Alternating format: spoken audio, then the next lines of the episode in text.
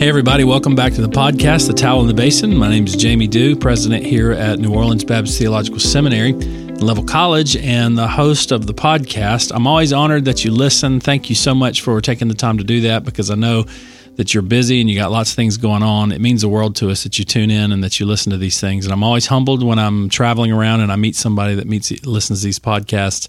Uh, we do hope that this will serve you well. And uh, this particular series that we've been in, we've been really trying to help you think about approaching the Bible in the right way, to read it well, to be able to understand its content, because the Bible is a really big book with lots of different parts, and it's easy to get lost in it.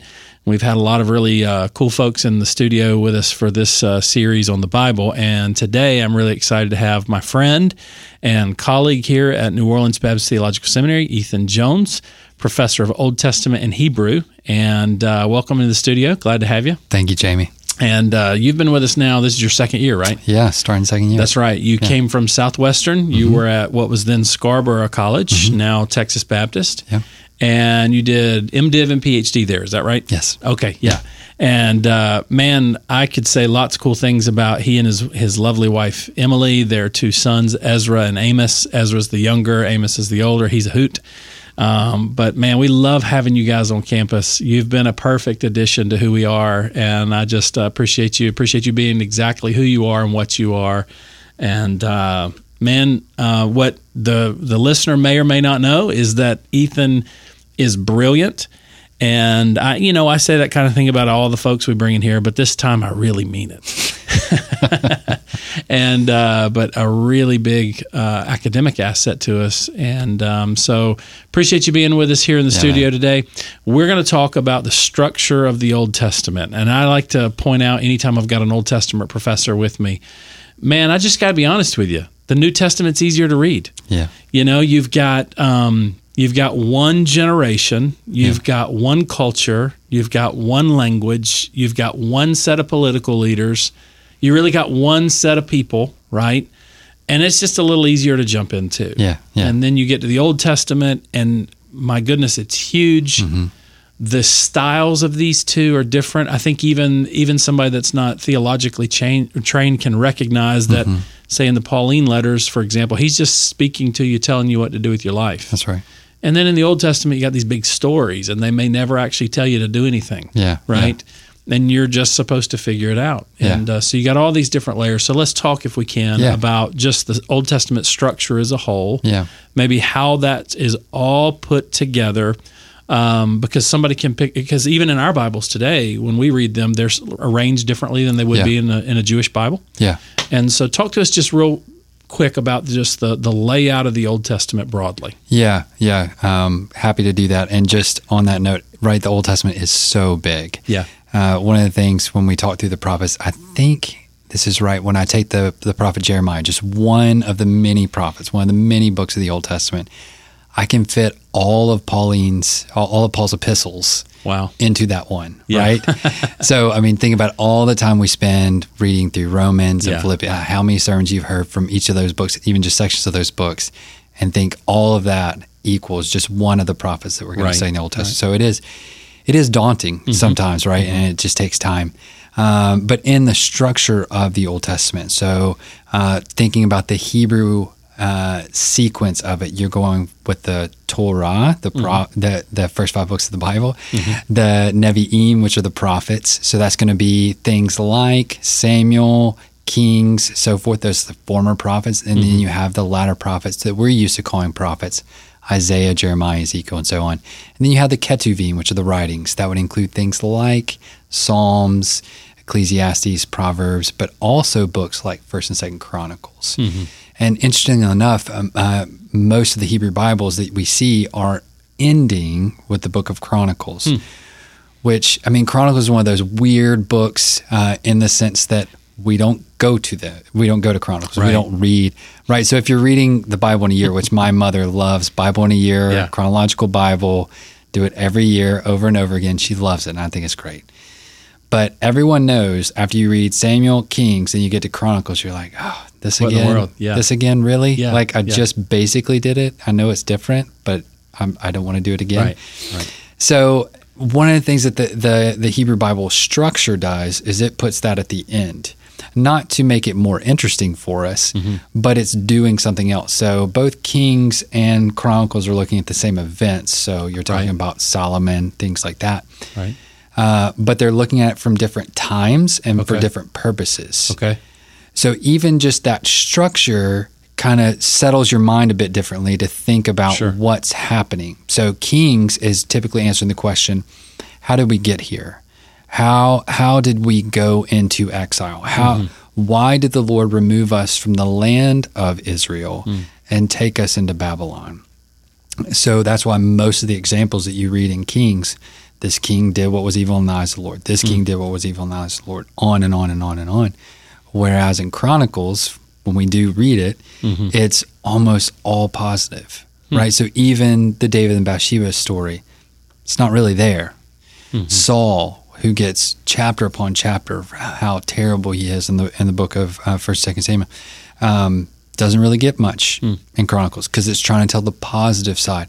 Not that it's trying to whitewash the positive side of what God the, did through it all. Exactly, right? yeah. exactly. it's and, almost and, like backwards looking, seeing the providential hand. That's right. Okay. And even these these guys that had big moments of faithlessness, right?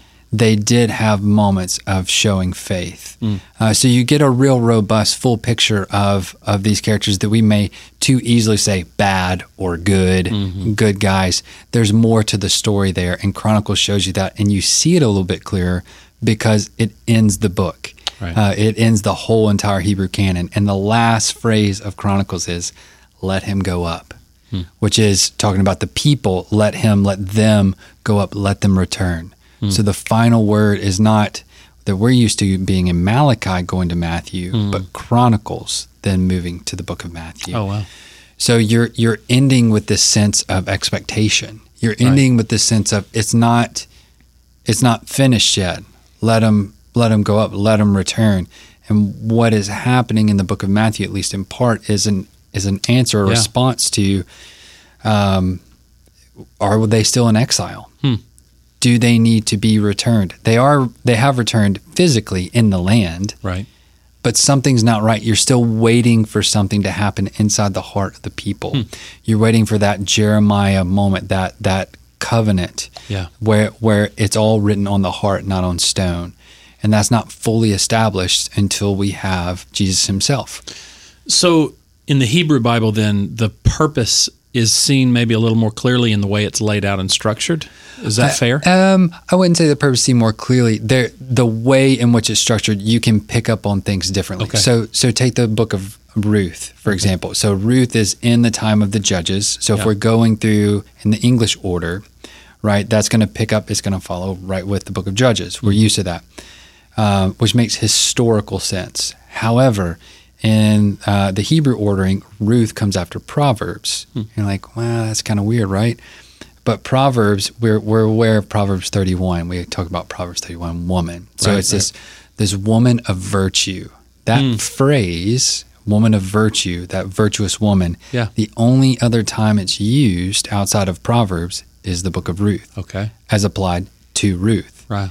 Okay. So this is why I, I, joke with my students a little bit of like, hey, you can go to a conference and try to figure out like a Proverbs 31 woman, or you can, you can read the book, the book of Ruth, right. and it's like it's right there. It's right, right there. Okay. Like the, the Hebrew Bible is trying to tell you. You want to see what that looks like because the Proverbs 31, 31 woman is kind of nameless and generalized example, right? Well, go to Ruth. There's a very specific example for you. That's a virtuous woman. That's a woman okay. of wisdom and virtue. Wow. Yeah. So maybe not, you can see its purpose is a little better in the Hebrew structure, but you can at least maybe connect certain themes That's that right. are progressive through the whole Old Testament. Okay.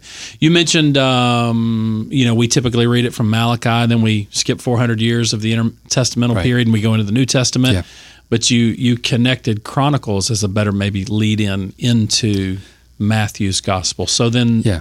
talk to us then about Old Testament, how that fits into larger New Testament. Yeah moves. And, and, and to be sure, so both Malachi and Chronicles both are moving into the New Testament. So uh, Malachi brings up this Elijah figure that's coming mm-hmm. back, and then of course one of the big yeah. questions is like, is Jesus the new Elijah? Right. Um, so it connects as well. But that that overall move with the Old Testament to New Testament is is done in several ways. One is just kingship, right? So one of the things that's always been true is God is king. Uh, you see that well well back in Genesis one. Uh, you see that in different ways with different verbiage, uh, but it's happening all throughout the Hebrew Bible. Now, eventually, God establishes a king in Israel, his king, that has, uh, he looks at the heart and gives David as the king. Mm. And then he makes a covenant with him. So you're waiting for uh, that David figure that's always going to be king because that is the way in which God established his rule and reign on this earth through a mm. David king. Yeah. And you're watching so many false starts, so many bumblings and stumblings in the Old Testament of people that get it right. So Hezekiah, Josiah, these David people in David's line that get it right. However, uh, there's so many examples that get it wrong. Mm-hmm. So Ahaz and a number of other people. So you start you you move that through, and you're watching as the king goes, so goes goes the kingdom. And one of the operating questions is: Is God still king? Is God still the king over Israel? will we have a king anymore? So mm-hmm. there's so much time where there isn't a king in Israel. So, I mean, when they're in Babylon, for an example. Yeah. And you're waiting for that to be resolved. You're waiting for it to be figured out of of this king is supposed to bring everlasting peace. Mm. You're looking for the the kingdom. So this Isaiah 9, 10, 11 moment where I mean the lion is with the lamb and and all kinds of things are happening here where what was one, once meant for war is being used for cultivation. Mm. The Davidic king is going to bring that, mm. this new David. And, and you're just watching all the attempts, all the possibilities, but each time, even the best, even David, Hezekiah, and Josiah, these folk, they, they miss it in some way, some fashion. And then you move to the Gospel of Matthew, and then mm-hmm. Mark, Luke, and John, and so forth and you're watching the story of God's son, mm-hmm. who is the son of David.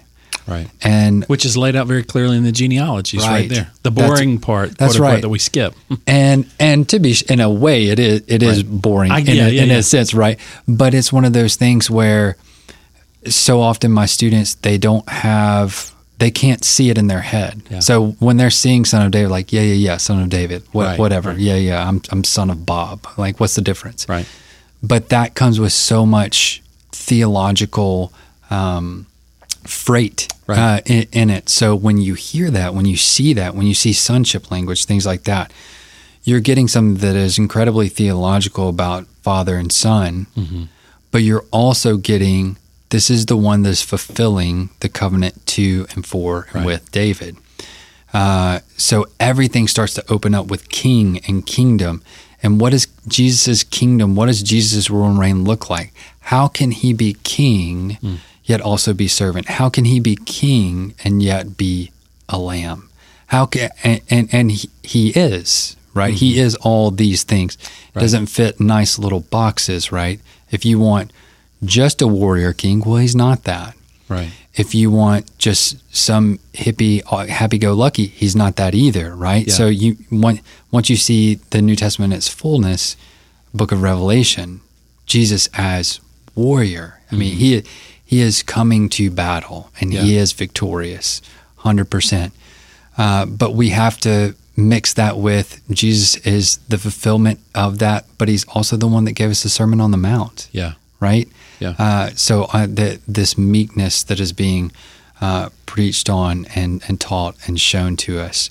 So kingship is one pretty easy and very clear pivot that's right. happening in the Old Testament that you're just waiting for that. Yeah.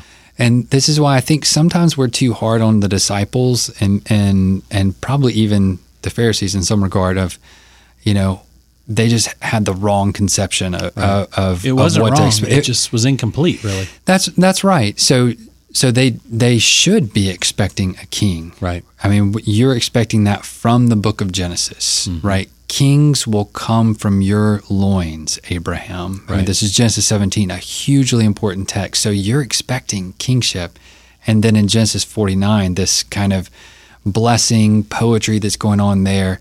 You see Judah as the one who is ruling and reigning over everyone. Right, right. So you're already keyed into there's something to do with Judah, there's something to do with kingship, the people of Abraham. How does this work? Yeah. Well, I'm going to read the next 38 books. Yeah. And and it's clarified and it, it and your vision is expanded. Right. But you're still you you've got to make the move to Matthew. Right. Right? So it's not it's, we don't just read the Old Testament as the Old Testament. We read the Old Testament as Christian scripture. So we're we're waiting for the story to pull us along. Mm-hmm uh, a bit there. Yeah, to circle back on the boring comment, lest yeah, you think I, know, I knew what you meant. I knew what but you the, meant. the listener, that's what most folks do. They get to Matthew one, and it's so and so begot so and so, and so and so begot so and so, and we tend to, you know, the, I can just see the youth groups glossing over at this point, yeah, yeah. and kind of moving forward to the quote unquote good stuff. But there, the theological point of that, it really is bringing to completion all of these anticipations of the Old Testament that there's this king that's coming. Here That's he right. is, born of the bloodline of David and of Abraham. So. The Southern Baptist Convention will be in New Orleans June 11th through 14th of this year. New Orleans Baptist Theological Seminary and Leavell College are excited to host you all. To help you get to know the city, we've put together a website. Go to nobts.edu slash visit. We can't wait to see you in June. Again, that website is nobts.edu slash visit. All right. While I got you in here and we're talking about Old Testament structure and how Yeah. different it is from Yeah. the New Testament and such, it's not just the Bible reader, it's the preachers. I mean, Mm-hmm. look, it's not just that the New Testament's easier to read. Frankly, the New Testament kind of breaks into nice little sermons a whole lot easier. You know, Yeah, you and I've talked about this, and um, so here's what happens a lot of times, and and heaven forbid, I'm not I'm not trying to pick on the preaching that we hear, but there it, it does seem kind of rather straightforward and obvious that all right, something's off here.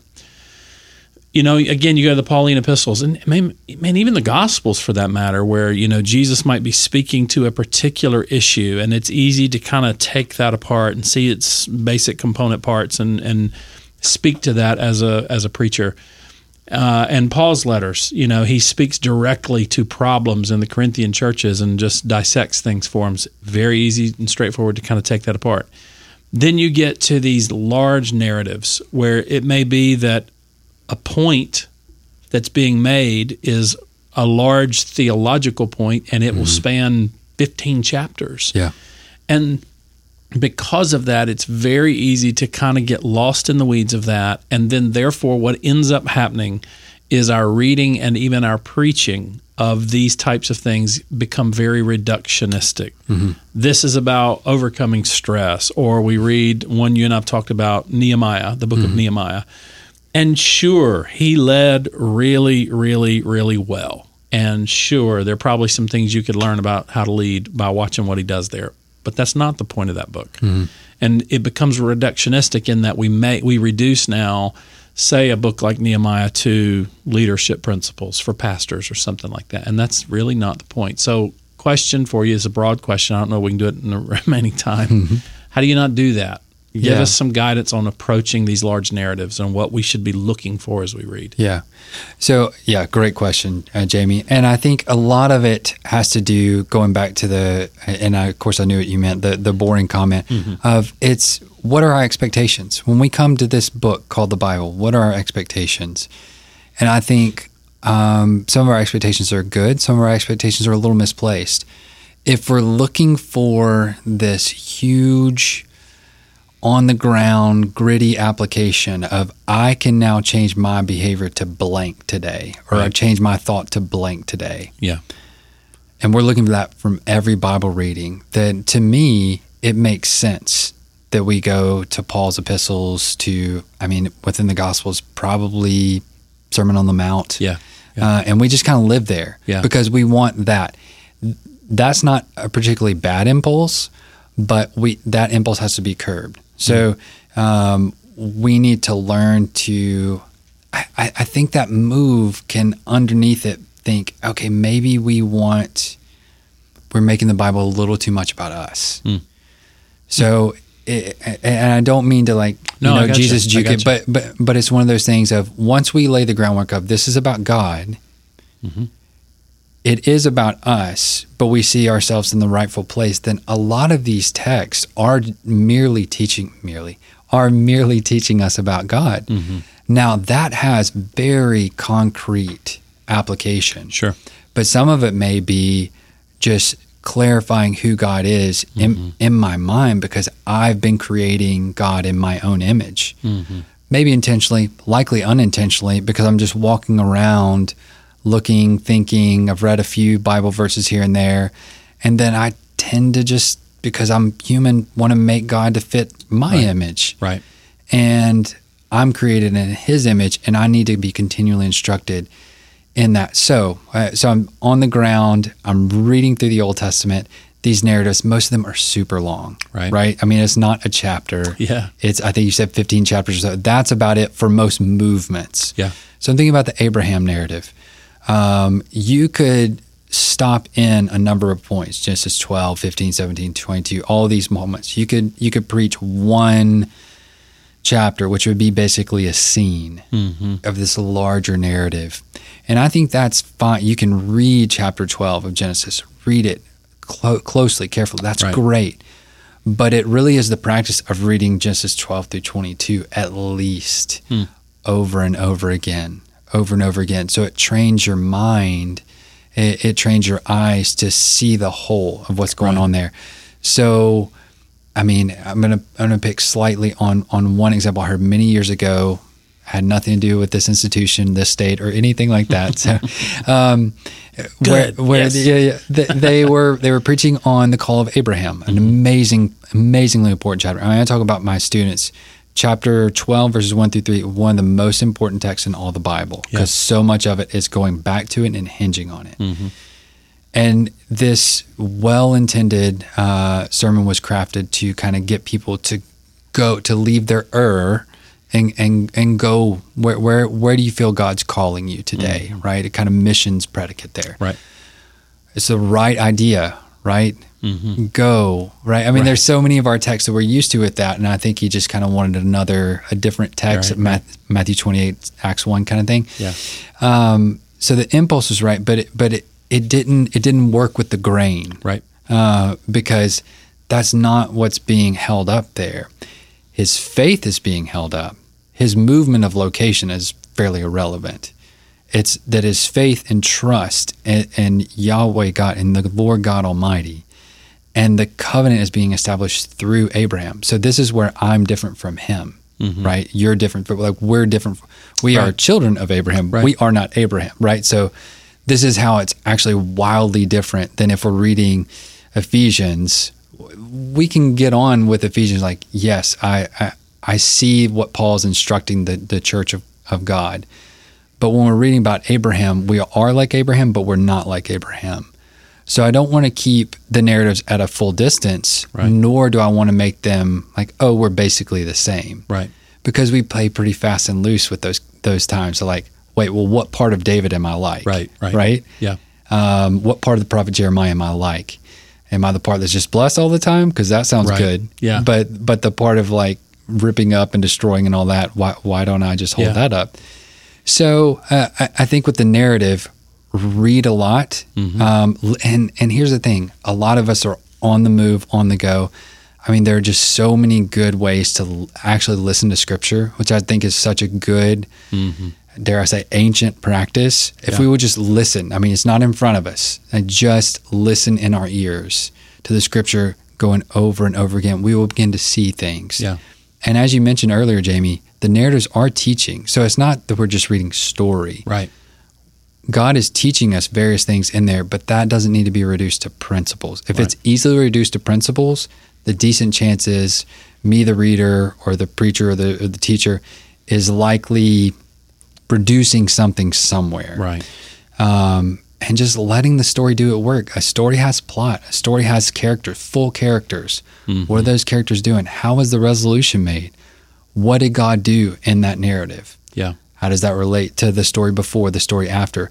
So I think part of it is, I mean, the way in which many of us uh, were taught to to preach and teach is is rather formulaic, which is not bad. Mm-hmm. But right, you you introduce, you have roughly three points in the middle, and then you conclude, and there's going to be usually illustrations of each of those three points. That's not bad.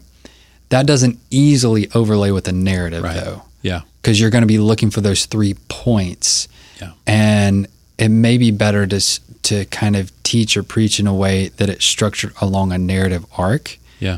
And even if people are like, oh, I don't know how to read narrative, just watch a TV show. Yeah, like if sure. you, if you watched CSI, Yeah. like that's they, they give you the conflict in the first two seconds, Mm-hmm. right? And then it's like they it the conflict's so good that if you like those kinds of shows, you're going to spend the next 22 minutes saying what's the resolution. Um, so we know just kind of innately how to work through conflict, you know, you know, rise in action, resolution, all those yeah. things. It's just something about how we tell stories. We love it. I think we just have to be reminded of that's part and parcel of reading so much of at least Genesis to Esther. Yeah. So uh, yeah, in many ways, we we think that this is somehow difficult when it comes to Old Testament narratives because it does span these large things. And so one of the things you're saying is get in the habit of reading the whole the whole movement, Yeah. the whole uh, not just scene in one chapter, but the whole story of that of that particular part. And then as you do that, I mean, in, in some ways, it's the same kind of thing as when we're watching a movie of some sort. A little bit. We're yeah. noticing the big plot lines of the movie. What is the problem? What are the what are the debates? What are the tensions and things like that? And then what are the ultimate resolutions? And then from that, what is this saying to us about God Himself? Yeah. Right. And those are the things that we want to look for Yeah. as we do that. Yeah, it's interesting. You talked about. Uh, Abraham is not completely like us. He's not completely different from us. Hmm. Um, I'm sure you know in, in theological studies and even in philosophy, there's there's all these debates about the language here. Hmm. Is does this language about God mean exactly the same thing as when it talks about us, or does it mean not at all the same, Hmm. or is it analogous? And I remember I used to tell my people at, at the church when we were reading Old Testament, I was preaching through it, that because the context is so unique and there's some particularities that, that are unique to that moment that are not unique to us, we don't want to reduce this story to being about our lives right here. Yeah. But it's kind of like watching your brother or sister get in trouble with your parents. Yeah. Right? You may be in a different situation and you may not be in exactly that context. But if you're hearing your sister get chewed up because of what she did in this context, you should be paying attention and wondering what you need to know about your mom and dad and about your own behavior as a result of watching that kind of go down. Yeah. And um, so, anyway, that's super helpful, man. I appreciate your time. Uh, thanks so much, and look forward to having you again on another podcast. Yeah. Thanks, Jamie.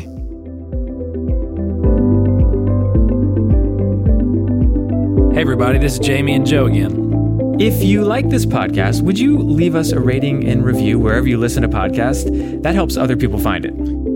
And if you have any questions, we'd love to hear about them. Just go to jamiedew.com slash questions and send them in that way, and we'll take a look at the most frequently asked questions and give them a shot.